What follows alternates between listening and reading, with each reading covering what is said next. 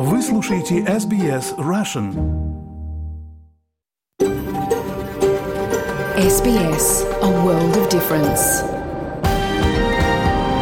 You're with SBS Russian on mobile, online and on radio. Вы слушаете SBS Russian на мобильных устройствах, в интернете и по радио. Добрый день всем! Сегодня суббота, 25 ноября. Вы слушаете программу SBS на русском языке. А в студии сегодня для вас буду работать я, Виктория Станкеева. Я хочу выразить признание традиционным владельцам земли, неба и водоемов и выразить уважение старейшинам прошлого и настоящего. Мы отдаем дань уважения старейшей в мире продолжающейся культуре. И коротко о том, что вас ждет сегодня в программе. Главной темой остается война Израиля с Хамас. Министр обороны Израиля Йовав Галланд заявил, что перемирие на обмен заложниками и заключенными, о котором сейчас договорились Израиль и Хамас, будет лишь короткой передышкой, а впереди еще не меньше двух месяцев войны. Подробнее об этом поговорим позже. Послушаем также интервью с Анастасией Киселевой, исследователем Дальневосточного федерального университета, которая собирает данные о различных аспектах адаптации русскоязычных мигрантов. Мне действительно интересно знать, э, как живут мои соотечественники в других странах, потому что у меня в принципе, есть мои знакомые люди, да, друзья, которые также живут э, в других странах, и я знаю, как они пытаются приспособиться, адаптироваться, с кем они общаются и так далее. И это действительно просто интересно узнать. Ну, естественно, в рамках научного исследования объявлены многомиллионные инвестиции в сервисе финансового консультирования населения. 30 миллионов долларов будут инвестированы в течение трех лет в сервисы консультаций по вопросам финансовых трудностей. Узнаем подробности скоро, а еще послушаем очередной выпуск нашего замечательного проекта SBS Cats. Избранный президент Аргентины Хавьер Милей связался с президентом Украины Владимиром Зеленским и предложил ему возможность организовать саммит между Украиной и латиноамериканскими странами в его стране.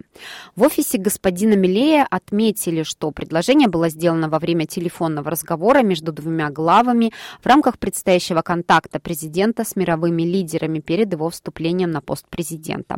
Хавьер Милей вступит в роль следующего президента Аргентины 10 декабря. С июня прошлого года Великобритания подготовила 300 тысяч украинских военных, об этом сообщает BBC со ссылкой на британское министерство обороны. В этом ей оказали помощь военные инструкторы 10 дружественных стран, в том числе Канады, Швеции, Дании, Нидерландов и Норвегии. Как подчеркну, подчеркнуло министерство, подготовленные в Британии военные сражаются на фронте, защищая свою страну. В то же время власти Херсона сообщают о двух раненых при обстреле подростков В результате недавнего обстрела Днепро... Днепровского района Херсона ранены двое детей, заявила, заявил глава городской военной администрации Роман Мрачко. Мальчик 15 лет и девочка 11 лет госпитализированы с различными травмами. Им оказывается необходимая медицинская помощь, написал он в своем телеграм-канале. У старшего травмирована голова, голова, нога и спина, а у младшей диагностировали ранение лица и острую реакцию на стресс, уточнил глава областной военной администрации Александр Прокудин. Херсон, который фактически находится на линии фронта, ежедневно подвергается обстрелам. Накануне власти власти сообщили об убитом мужчине. Российская сторона не комментировала эти сообщения. Ранее в четверг в Херсонской области под обстрел попало село Чернобаевка. Украинские власти заявили о трех погибших и пяти раненых. Российские военные не давали своих комментариях. И к новостям в России. Россия стала мировым лидером стран среди стран, которые подавали запросы в корпорацию Google с требованием удалить неприемлемый, по мнению властей, контент. Всего таких стран 150, сообщает Радио Свобода со ссылкой на издание The Moscow Times и отчет нидерландской компании Surfshark, работающей в сфере кибербезопасности. Отмечается, что Россия лидирует с огромным отрывом. Согласно отчету, с 2013 по 2020 2022 год власти страны требовали от Google удалить тот или иной материал из его сервисов более 215 тысяч раз. В среднем это по 11 раз за час. И это почти 60% от общего числа запросов. Почти треть так называемых неприемлемых материалов в той или иной степени затрагивают войну в Украине. Для сравнения, идущая на втором месте Южная Корея обращалась в Google по поводу цензуры 27 тысяч раз за 9 лет. В отчете при этом подчеркивается, что в нем нет таких стран, как Китай, где власти сами цензурируют весь контент в интернет. И к новостям спорта. Никита Дзю завоевал титул чемпиона Австралии в полусреднем весе, одержав сокрушительную победу техническим нокаутом над Диланом Биксом, поставив самую известную боксерскую семью страны на порог выдающейся спортивной вехи. После ожесточенной борьбы, долгожданная для поклонников бокса схватка в Ньюкасл Entertainment Center оправдала звание местного боя года, когда Никита Дзю одержал сокрушительную победу. Ухмыляющийся Бикс отбросил Дзю в первые 45 секунд в среду вечером с двумя сильными ударами, но его соперник восстановился и буквально загнал Дилана в угол. Бикс преуспел, выдержав беспощадную атаку так называемого «мясника» в четвертом раунде, прежде чем рефери остановил бой в конце пятого раунда, когда команда Бикса уже приготовилась бросить полотенце. Тим Дзю присутствовал там же и поздравил своего младшего брата после матча. Репортер. Вы выкрикивали это. «Вегас, детка, хочешь поехать вместе с нами?» Дзю, вы знаете, за кем я гонюсь, так что дайте Никите шанс тоже гоняться за одним из этих парней, и мы соберем всю Австралию в Вегас. 2 марта вы знаете, что случилось, вся слава принадлежит ему. Я так горжусь своим братом, он прошел долгий путь и снова чемпион Австралии. Но номер два в Австралии, так что я горжусь этим, смеется. И это были все главные новости СБС к этому часу. Вы слушаете программу «СБС» на русском языке у микрофона Виктория Станкеева. Министр обороны Израиля Йовав Галланд заявил, что перемирие на обмен заложниками и заключенными, о котором сейчас договорились Израиль и Хамас, будет лишь короткой передышкой. Впереди еще не меньше двух месяцев войны, об этом сообщает BBC. Это будет короткая передышка, после которой интенсивные бои продолжатся, и мы будем давить на противника, чтобы вернуть еще заложников. Ожидается еще еще как минимум два месяца боев, цитирует газета «Харит» слова министра обороны Израиля, сказанные при посещении базы морского спецназа. Армия обороны Израиля объявила, что ликвидировала командира морских сил Хамас в городе Хан-Юнис Ам Ас Амара Абу Джалахала. В заявлении Цахала говорится, что удар по Джалахалу, вместе с которым погиб еще один боевик из морских сил, нанесли израильские самолеты по наводке армейской и гражданской разведок. Израильская армия утверждает, что Амар Абу Джахалат был причастен к организации нескольких террористических вылазок морем на израильскую территорию, которые, впрочем, были пресечены.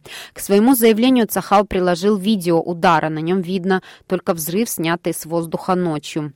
А теперь к другим темам. Больше австралийцев получат доступ к финансовым консультациям в рамках новой модели, финансируемой совместно федеральным правительством и бизнесом.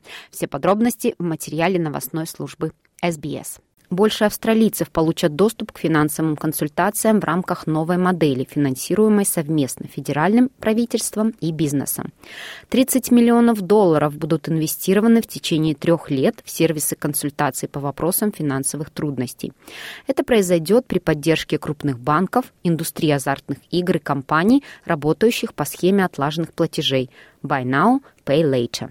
На фоне растущего давления стоимости жизни многие австралийцы задаются вопросом, помогают ли эти отрасли в предотвращении существующего кризиса или, напротив, способствуют его усилению.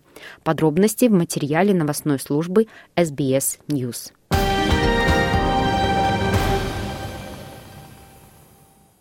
Федеральное правительство объявило о новой модели оказания финансовых консультационных услуг. Financial Counseling Australia. Это решение соответствует рекомендациям, сделанным по итогам Silvan Review и Королевской комиссии Хейна по неправомерным действиям в банковском деле, пенсионном обеспечении и сфере финансовых услуг.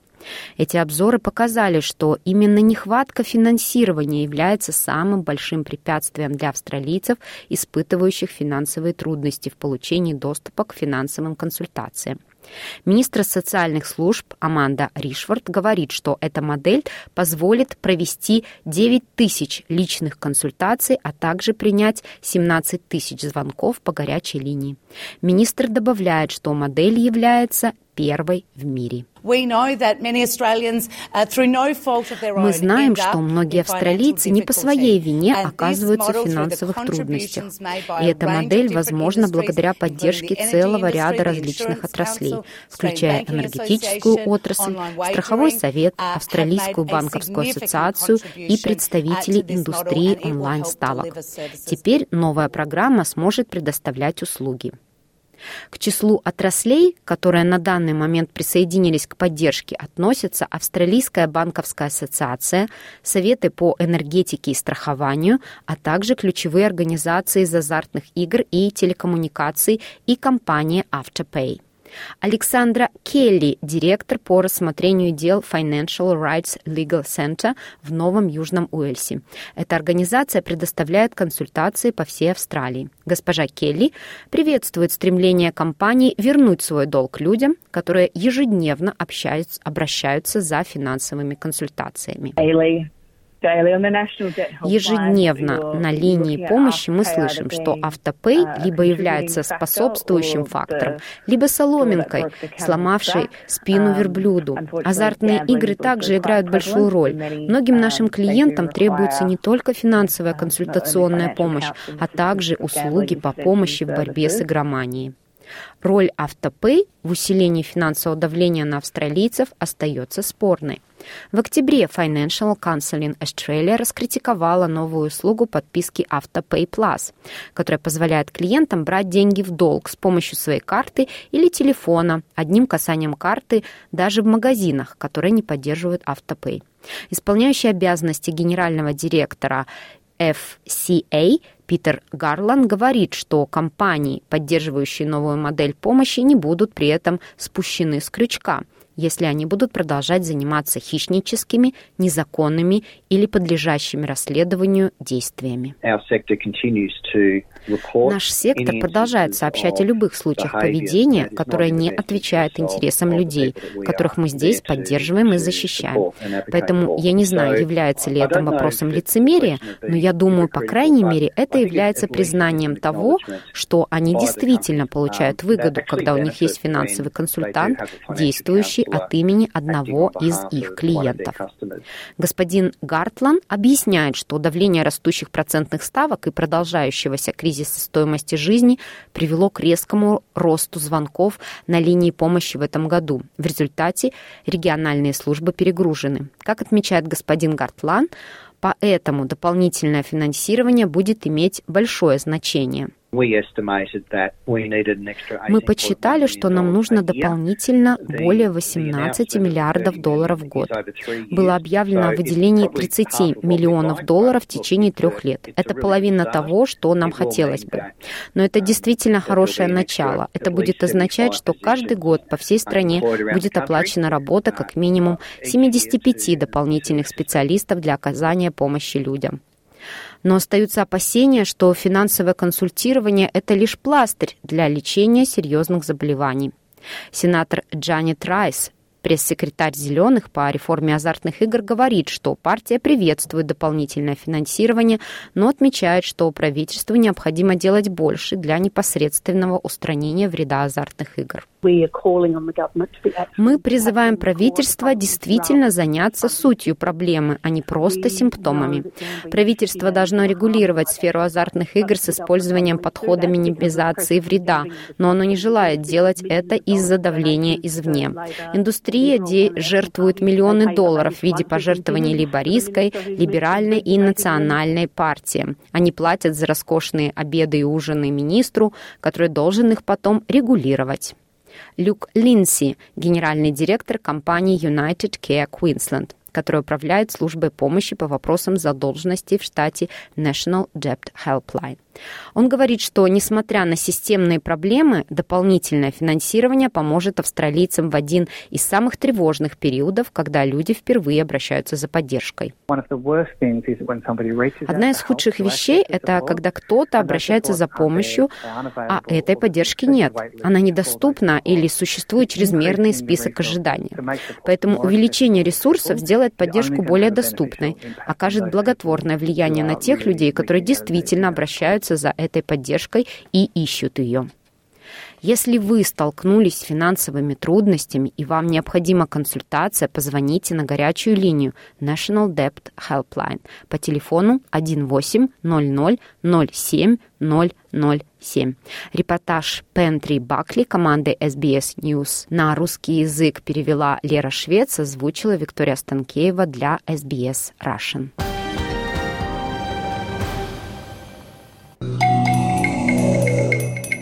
Как происходит оккультуризация русскоязычных иммигрантов в США и в Австралии? Вот этим вопросом задалась Анастасия Киселева, исследователь Дальневосточного федерального университета. В рамках своей работы Анастасия собирает данные о различных аспектах адаптации русскоязычных мигрантов, включая как барьеры, так и культурные и социальные аспекты. На нашем сайте в описании к этому материалу вы найдете ссылку на опросник, составленный Анастасией для исследования. Любой желающий может ответить ответить на вопросы Анастасии. Мы поговорили с Анастасией о ее работе и о том, почему она изначально решила заниматься темой русскоязычных мигрантов в Австралии. Я провожу исследования в рамках моей диссертации. Диссертация называется «Оккультурация русскоязычных иммигрантов в Австралии и в США». Соответственно, я сейчас нахожусь на первом этапе а, моего исследования. Это количественный сбор информации от э, русскоязычных иммигрантов, которые проживают в Австралии и США. И затем я уже буду переходить на второй этап. Будем, так скажем, выходить уже за формализованные рамки. Это будет интервью. Но пока про него полностью я сказать не могу. Сейчас я пока только собираю выборку по первому этапу в виде э, той ссылки, в виде анкеты опросника, которую я вам добавляла. А почему вообще зани- решили заниматься этой темой? Почему я решила изучать оккультурацию? Ну, больше это такой научный интерес. Мне действительно интересно знать, э, как живут мои соотечественники в других странах, потому что у меня, в принципе, есть мои знакомые люди, да, друзья, которые также живут э, в других странах, и я знаю, как они пытаются приспособиться, адаптироваться, с кем они общаются и так далее. И это действительно просто интересно узнать. Ну, естественно, в рамках научного исследования. А у вас есть какие-то гипотезы? Ведь часто, когда мы начинаем работать над определенной темой исследования, у нас есть какое-то предположение, к чему мы можем прийти, и потом оказывается, что нет, мы были неправы или наоборот правы. Существует предположение, что люди, в нашем случае русскоязычные мигранты, которые проживают в других странах, они придерживаются стратегии ассимиляции и интеграции, немножечко расширив тему, то есть объяснив, что это такое. Вообще мое научное исследование, оно строится на э, теории, оккультационной теории Джона Берри, это канадский э, социальный психолог. Согласно Джону Берри, существует э, четыре стратегии оккультурации, то есть адаптации иммигрантов в других странах.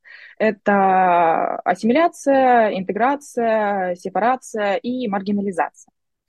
Если очень-очень кратко и понятно, доступным языком объяснить, что это такое, то есть интеграция – это когда люди из других стран приезжают в другую страну и общаются с, например, в данном случае с Австралией. Да, они общаются с австралийцами, а, празднуют их какие-то события, в принципе, соблюдают, возможно, даже традиции, но при этом они не забывают про свою культуру. Ассимиляция подразумевает э, такую ситуацию, когда в данном случае русскоязычные мигранты все же больше опираются на свою культуру, но уважают и культуру австралийцев.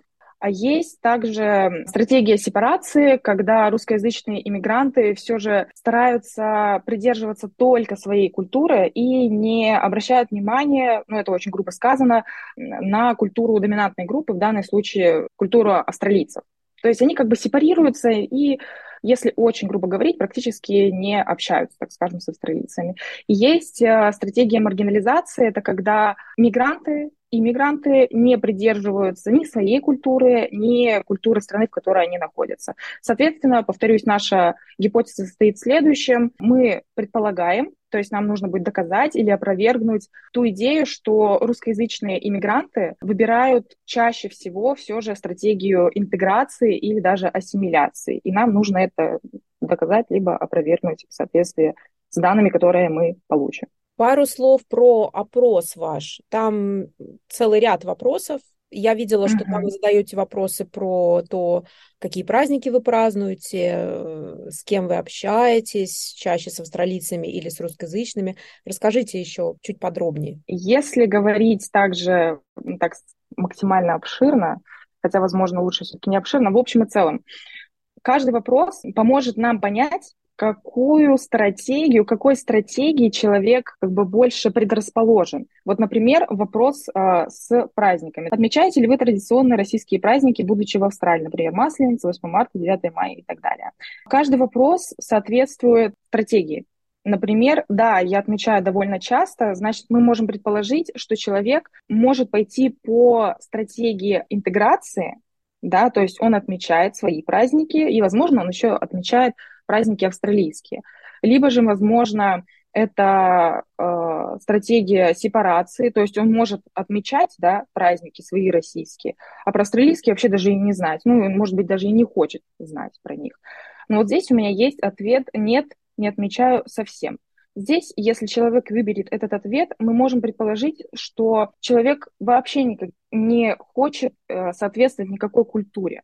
Он не хочет праздновать свои праздники, он не хочет праздновать праздники австралийские, и, возможно, он просто маргинализируется таким способом и не участвует ни в той культуре, ни в другой культуре. Собирая эти данные, можем предположить, какая стратегия все-таки превалирует. А можно пару слов про маргинализацию? Потому что э, объясните мне, пожалуйста, с научной точки зрения, что значит человек не хочет участвовать ни в той, ни в этой культуре? Ведь все равно какие-то осколки культур в нем остаются. Как это выглядит в жизни? То есть просто человек просыпается, идет в магазин, идет на работу, но никаким образом его жизнедеятельность не, никак не соответствует никак... Ну, это, это ведь невозможно в каком-то смысле. Или это возможно? Ну, больше в общем плане мы это рассматриваем, так как я еще начинающий исследователь, не могу углубиться настолько активно.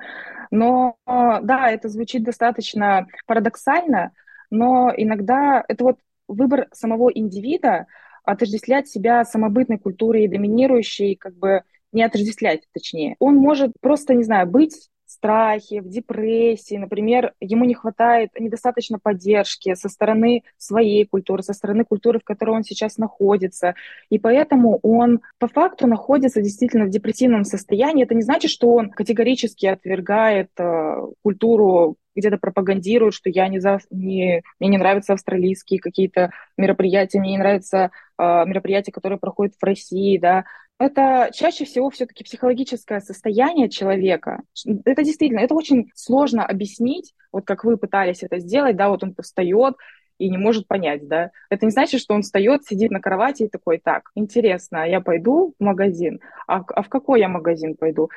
И это не значит, естественно, что он витает где-то в воздухе и совершенно не может ни к чему прикрепиться. Какие-то задатки есть, но все-таки ни та и ни другая культура не превалирует в данном случае. Если проводить какое-то вот конкретное противопоставление, да, вот, например, сепарация, да, ближе все-таки к маргинализации. Сепарация — это когда человек, повторюсь, да, в данном случае русскоязычный мигрант, я следую своей культуре, я общаюсь только со своими соотечественниками, но при этом с австралийцами я не общаюсь. Еще иногда такое бывает, что не знают английский язык. Живут в Австралии, да, и как бы в основном общаются на русском языке. Вот что касается ваших вопросов, я, быть может, пропустила, или этого действительно там нет временных рамок. Там есть какое-то ограничение, скажем, когда вы приехали 5 лет назад, 10 лет назад, 20 лет назад. Ведь люди могут, как мне предполагается, быть э, в состоянии сепарации не в самом начале своего пути мигрантского, а как раз-таки 20 лет спустя. А начинали они в интеграции.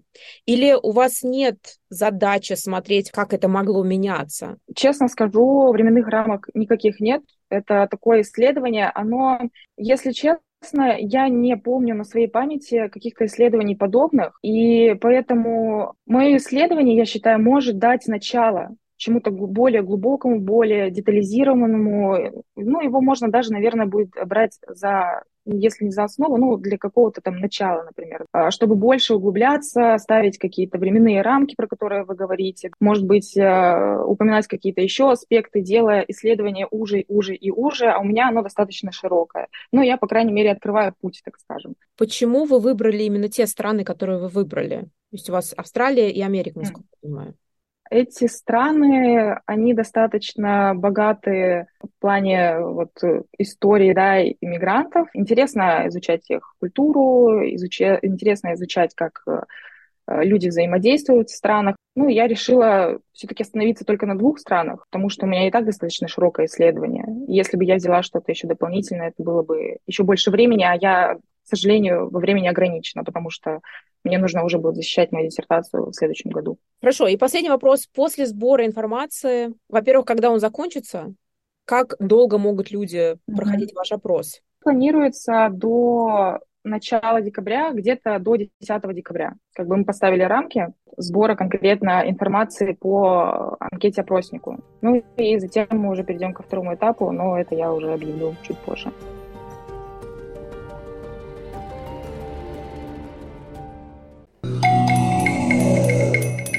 Вы слушаете программу SBS на русском языке. У микрофона Виктория Станкеева, а сейчас в эфире наша постоянная рубрика SBS Cats. Ирина, спасибо вам большое, что согласились со мной поговорить. Совсем недавно у нас на SBS Russian выходило с вами интервью про трюфельную ферму, который управляет ваша семья, вы там приглашаете к себе гостей, к вам можно приехать также на экскурсию, посмотреть на трюфели. Еще помыться спасибо вам в бане. Большое. Помыться в бане, да. Спасибо вам большое за тот рассказ. И я совершенно случайно узнала, что помимо того, что вы принимаете гостей и выращиваете трюфель, у вас еще, оказывается, остается время на то, чтобы волонтерить в шелтере для домашних животных. И поэтому добро пожаловать в рубрику SBS Cats. Я с радостью послушаю о вашем опыте и о том, почему же вы решили изначально волонтерить в шелтере. Волонтерить я начала уже больше 20 лет назад. И мой первый опыт был, наверное, таким достаточно травматичным для меня лично, потому что я сразу же попала в приют для собак, которые подверглись тяжелейшему физическому насилию. Это было в Штатах, и я невероятно люблю животных, и я всегда работала непосредственно с собаками и котами, которые вот прошли где-то какой-то кусок своей бездомной жизни. Потому что я считаю, что прежде чем идти к заводчику, наверное, нужно подумать о том, могу ли я спасти жизнь, которая уже была кому-то дана, и ни одно животное ни в коем случае не виновато в том, что оно оказалось бездомным, потому что это, наверное, деяние наших же рук человека прежде всего. Вот, и поэтому в моем самом первом приюте мне пришлось увидеть ту человеческую сущность, когда человек позволяет себе настолько глубоко издеваться над животным, и моя работа заключалась в том, что я просто сидела как раз там, где находились клетки самых тяжелейших избитых собак, и просто с ними вот мне нужно было разговаривать и находиться там какую-то определенную часть ночи для того, чтобы они просто привыкали к тому, что человек может быть просто рядом. Вот это был такой вот совсем-совсем мой первый опыт. Ну и после этого понеслись там уже разные страны, корпоративная жизнь и все остальное, но я всегда, где бы мы ни жили, всегда пыталась найти возможность как-то помочь. Если у меня не было времени работать в приюте, я помогала финансово. Всегда вступала в какие-то волонтерские движения, потому что иногда просто нужна помощь перевести собаку, не знаю, с одной части города в другую и так далее. И ты вот можешь оказаться именно там. В Австралии у нас ферма, естественно, у нас куча места. То есть как бы тут уже без собак, котов, овечек и всех остальных вместе взятых, ну как-то немножко тяжеловато, да. Ну, естественно, сразу же мы задумались о том, что вот, наверное, надо бы кого-то бы э, подспасти сразу. И тут вот так интересно выскочило объявление про нашу первую собаку. И вот так как-то мы потихонечку зацепились за наш местный приют. Я прекрасно понимала, что эмоционально я, наверное, сейчас не готова волонтерить на полную ставку. Но волонтерство в Австралии это тоже такая очень сложная тема, потому что на самом деле волонтерское движение, то, к которому я привыкла, например, в России, да, где волонтеры вытаскивают таких тяжелейших собак, э, катят их через всю Россию там из Якутска в Магадан, из Магадана в Мурманск, потом в Москву на реабилитацию, устраивают их за границу. То есть, ну, это, это вообще, это, конечно, волонтерское движение. С которым я очень горжусь, наверное, тем, что я состою частью вот волонтерского движения в Москве, и так как мы два раза в год в Москве, мы постоянно ездим в приюты, у меня там на содержании есть собаки, которых я устраивала и так далее. Ну, а в Австралии, соответственно, это сложно, потому что госприют нас на волонтерство, в принципе, любых волонтеров не берет, они не имеют права это делать по лицензии своей, да, у них там есть определенные ограничения. Поэтому приют, с которым работаю я, это наш местный приют в Голбурне, он такой более, более фермерский, наверное, и порасслабленнее, наверное, нежели чем в городах. Но, опять же, есть определенные ограничения. Я официально не могу нигде прописать о том, что я волонтерю в этом приюте. Все, что я могу сделать, иногда ну, так немножко как бы с полузакрытых глаз, да, мне разрешают отснять собак, которые уже очень долго в этом приюте засиделись, и их нужно прям срочно устраивать. Потому что в приюте есть определенный capacity, да, то есть вот у нас, например, 10 клеток, и если эти 10 клеток заполнены, то есть тот, кто там находится максимальное количество времени, его, соответственно, сразу везут на усыпление. Таких кандидатов очень много. И вообще, в принципе, статистика Австралии очень удручает. Официально последний, наверное, да, вот research, который был сделан от государства, 264 животных умерщвляется ежедневно. Коты и собаки в приютах. Поэтому это очень-очень сложная тема для меня конкретно в этой стране. Но, опять же, спасибо, наверное, руководителю нашего местного приюта, с которым я напрямую поговорила, да, о том, что я не буду ни в коем случае влазить в их деятельность, я не буду там пытаться что-то как-то изменить. Я говорю, дайте просто мне возможность попиарить ваших собак. Потому что котов, к сожалению, в приютах очень мало, их усыпляют практически сразу. То есть более 95% котиков, которые попадают в госприюты, до домов не доезжают. А почему котов не любят? Их любят меньше, чем собак? Их вообще никто не берет? Или... Вы знаете, по статистике как-то очень странно получается, что котов опять же, да, вот если мы, я человек цифр, да. Или коты просто сбегают, они такие, так, ребята, Нет, все, выходим, они сидят выходим. в клетках, да, их бедных там никто не выгуливает, никуда не выпускают, они просто там в этих клетках сидят. Но в Австралии хаусхолдов с котами намного меньше, практически в два раза меньше, чем собак. Средняя статистика, например, семьи в Австралии вот на 23 год, например, была, да, около там 42% э, всех австралийцев имеют собак, и около 25-26% имеют котов. Я человек цифр, могу только пытаться найти какие-то объяснения в этих цифрах, но здесь, опять же, в нашем приюте конкретно, котиков, к сожалению, долго не держат. Если этот бедолага не устраивается там за несколько недель, к сожалению, они первые кандидаты, и я жутко, жутко всегда расстраиваюсь, когда я проверяю странички приюта, и я вижу какую-нибудь шикарную котовскую, там, красивую голубоглазую мордашку в пятницу, а в понедельник его нет. То есть я понимаю, да, что, наверное, шансов на пристройство его домой при статистике, где более 90% котиков усыпляются в приюте, ну, наверное, минимальные. Пиарят его где-то? Ну, вряд ли. Да? То есть, что делает госприют? Они делают фотографию по приезде, они делают какое-то минимальное описание, вывешивают у себя на сайте. Это также животное попадает на Pet Rescue веб-сайт, и все. Ну и вот получается такая вот не совсем красивая картинка страны, где эвтаназия легальная, и волонтерское движение маленькое, и пристройство, ну, как-то вот не особо идет. А как вы думаете, это потому что отрицание проблемы какой-то у общества в целом? Ведь все равно должен быть какой-то толчок со стороны общества в сторону регулятора, сказать, ребят, ну надо что-то делать, надо, к примеру, позволить больше волонтеров брать в приюты, или там, я не знаю, может быть, что-то что еще, или там финансирование выделять на уровне муниципалитетов, скажем. Что Знаете, можно? здесь, наверное, такая более глобальная проблема вообще менталитета в принципе в целом, да, то есть я всегда говорю о том, что вот любой человек, человек, который задумывается о принятии животного в семью, Пойти в приют – это не первая мысль. Можно ли решить эту проблему? Да, наверное, можно эту проблему решить. Если бы нам на телевидении где-нибудь или на радио говорили, ребята, вы задумываетесь о собаке, да? Возьмите из приюта. Вот мы находимся между Сиднеем и Канберой. Вы знаете, наша дорога, вот наша отворотка на нашу ферму, да, Керрик Роуд, она одна из самых популярных для выброса животных серьезная информация от нашего приюта. Мы очень удобная отвороточка такая. Вот отъехал, и там ни одной фермы, вообще никому ничего нет на, на ближайшие 5 километров. Вы не поверите, вот в одном месте каждую неделю у нас кого-то высаживают. Вот приехали, дверь открыли, высадили. Иногда еще к дереву привязывают, там такой эвкалипт есть. У нас вот прям даже уже у волонтеров прям есть такая злая шутка, что а вы там дерево проверяли сегодня понедельник, на выходных там кого-то высадили. А таких вот отвороточек и таких улиц и вот этого всего, поверьте, очень много. И вот они потом начинают скитаться. Проблема бездомных животных в Австралии очень серьезная. Просто мы ее не видим, потому что их умерщвляют. 264 животных в день. Вы мне говорили, что на данный момент у вас еще у вас появились коты. Два.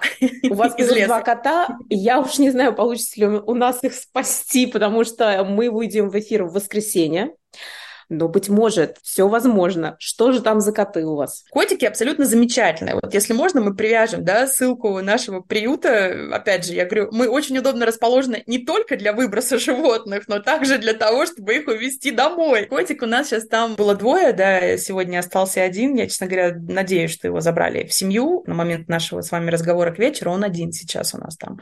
И он абсолютно замечательный. Он бывший домашний, то есть он абсолютно мурчательный, замечательный Коте, которому очень-очень нужен дом. Один киса и 10 собак у нас. Сейчас, к сожалению, вольеры полные. Это значит, что в ближайшие вот несколько недель кто-то поедет на эвтаназию. Я просто жутко, жутко, жутко переживаю за это. И вот уже последние две недели, да, даже по нашим всем русскоязычным группам я раскидываю трех собак, которых мне разрешили отснять. Из нашего приюта за последний вот э, год, да, мы лично домой забрали двоих собак, я устроила троих, двоих котов мы оттуда забрали, и также еще вот две собаки сейчас у нас на рассмотрении. То есть, понимаете, это вот один человек, да, в принципе, просто попытаясь там чуть-чуть помочь, насколько бы это сложно не было, почти 10 жизней спасенных, да, а если у нас вот каждый второй пойдет в приют скажет, ребят, а давайте я просто вот возьму даже с вашего сайта фотографию, давайте я их попиарю. Я уверена, что абсолютно у каждого через 5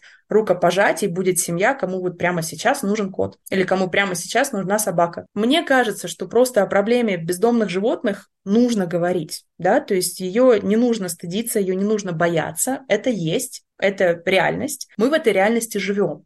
Но также нужно говорить об этом в позитивном ключе, о том, что те животные, которые в этих приютах находятся, они абсолютно такие же, как животные, которые приезжают к вам от заводчика. Просто им не повезло. Ирина, мы не поговорили с вами о самом главном, о ваших двух котах, которые попали к вам из приюта. Они также от бывшей домашней мамы которую выбросили вот на нашем вот этом вот замечательном месте, на нашем повороте, где у нас там прям очень любят высаживать этих животных. Маму этих моих котиков высадили вот так вот прям в переносочке, даже мисочку рядом поставили, видите, как удобно, то есть кошечка была закрыта в переноске, а вот за переноской, которая у нее была закрыта, стояла мисочка с водой. Ее привезли, соответственно, в приют, и она родила абсолютно замечательных котят буквально вот через денек или два. То есть вот такую вот жутко беременную кошку в переносочке с водой за переносочкой высадили у нас в повороте. Поэтому вот так вот попало к нам два абсолютно замечательных коти, которые чуть-чуть поскитались тоже, потому что их сначала взяли в семью на большую ферму, но они там немножко не прижились. На этой ферме, где они жили, было уже 52 кота. Вот, и на этой ферме жило огромное количество животных, которых также не стерилизовали, то есть их только там прибавлялось. И в какой-то момент э, звонок получил RSPCA officer, и вот этих всех животных приехали конфисковать. И вот эти наши два кота, уже таких вот достаточно в хорошем возрасте попали назад в приют, в котором вот они сначала родились, потом их устроили, а потом их привезли туда назад, вот уже в возрасте практически, ну вот там, наверное, 4 и 6 месяцев. Котики наши жили практически, ну вот, наверное, в лесу, питались там чем могли, потому что на этой ферме в 52 кота кормили их там чем могли тоже, да. Ну, я понимаю, женщина, наверное, пыталась всех спасти, да, но не рассчитала свои ресурсы. И, в общем, вот такие вот бедные, травмированные эти коти, уже пошившие сначала в маленькой переноске, потом в приюте, потом на ферме, потом опять в приюте, попали к нам. Один из них абсолютно замечательный. Мы тут всем миром голосовали, как их назвать, потому что один вот уголек, он прям чернющий, у него даже усики черные. Он настолько весь чернющий, что как бы, ну вот ему только вот угольком работать. Он у нас еще чуть-чуть дикий. То есть в семье они у нас уже практически вот два месяца, но он, бедолага, настолько запуганный, что его, в принципе, погладить-то даже вот очень сложно. Когда он еще вот совсем в таком спящем состоянии, как-то за ушком его еще можно почесать, но как только он понимает, что тут рука человека, человеческое, он прячется во все углы. Но он у нас великолепный охотник, то есть он уже тут э, почистил всех мышей и маленьких кроликов вокруг дома, то есть он прям так четко понимает, как ему себя прокормить. Поэтому кушает он и дома, и за домом, и как бы сейчас он, в принципе, так нормально себя уже чувствует. А второй, который вот чуть покрупнее, его назвали Дымкой, просто народе Джордж. Такой, знаете, Curious George, который везде залезет, это вот про него. Но он уже домашний в доску. Он у меня строит всех моих четырех приютских собак. И поэтому все, кто проходит мимо и, и что-то как-то ему не особо нравится, получают в нос. Дымка у нас очень четко всех выстроил очень четко понимает, во сколько ему надо выйти из дома и когда ему нужно вернуться. Поэтому история наших двух котов такая вот очень интересная, но они невероятно счастливы. У них у каждого тут уже по своей комнате и по каждой собаке, да, тут их все тискают. Опять же, дымку, наверное, да, там уголек еще немножко сложноватый в этом плане. Но я очень надеюсь на то, что он полностью уже реабилитируется. Так что наши два клоуна дома, также дома четыре собаки, ну еще и пять овец до кучи. Тоже из приюта. Овцы тоже из приюта? Да, представляете, абсолютно. Я говорю, это вообще была просто такая Из того же приюта? Из того же приюта. Я говорю, мы завсегда ты Они от той же женщины, у которой было 52 Нет, кошки? они тут э, с фермы, где либо овец можно было на мясо, либо просто их выставить на улицу, чтобы кто-то забрал.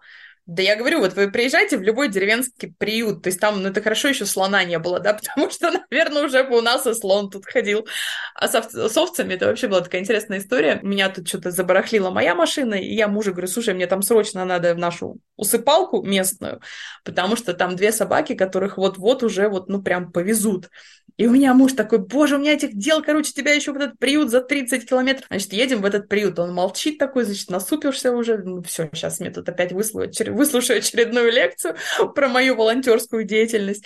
Подъезжаем, он такой, а что ты, говорит, мне не сказал, здесь же еще овцы есть, и мы ровно через пять минут едем за этой штукой, в которой перевозят овец, подъезжаем к этому приюту в течение часа, забираем этих овец, едем назад. Я говорю, ну что, хорошо, мы съездили. Поэтому, то есть, вот видите, вот так. Я говорю, хорошо, что не было слона.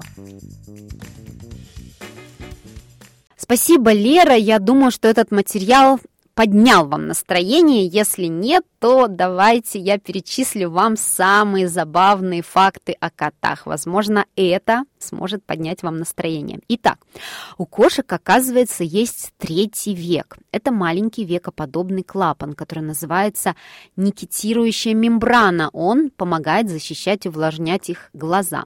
Кошки могут изменять свое мяуканье, чтобы лучше общаться с людьми. Так исследования показали, что кошки редко мяукают друг на друга. Это специальный способ общения именно с людьми.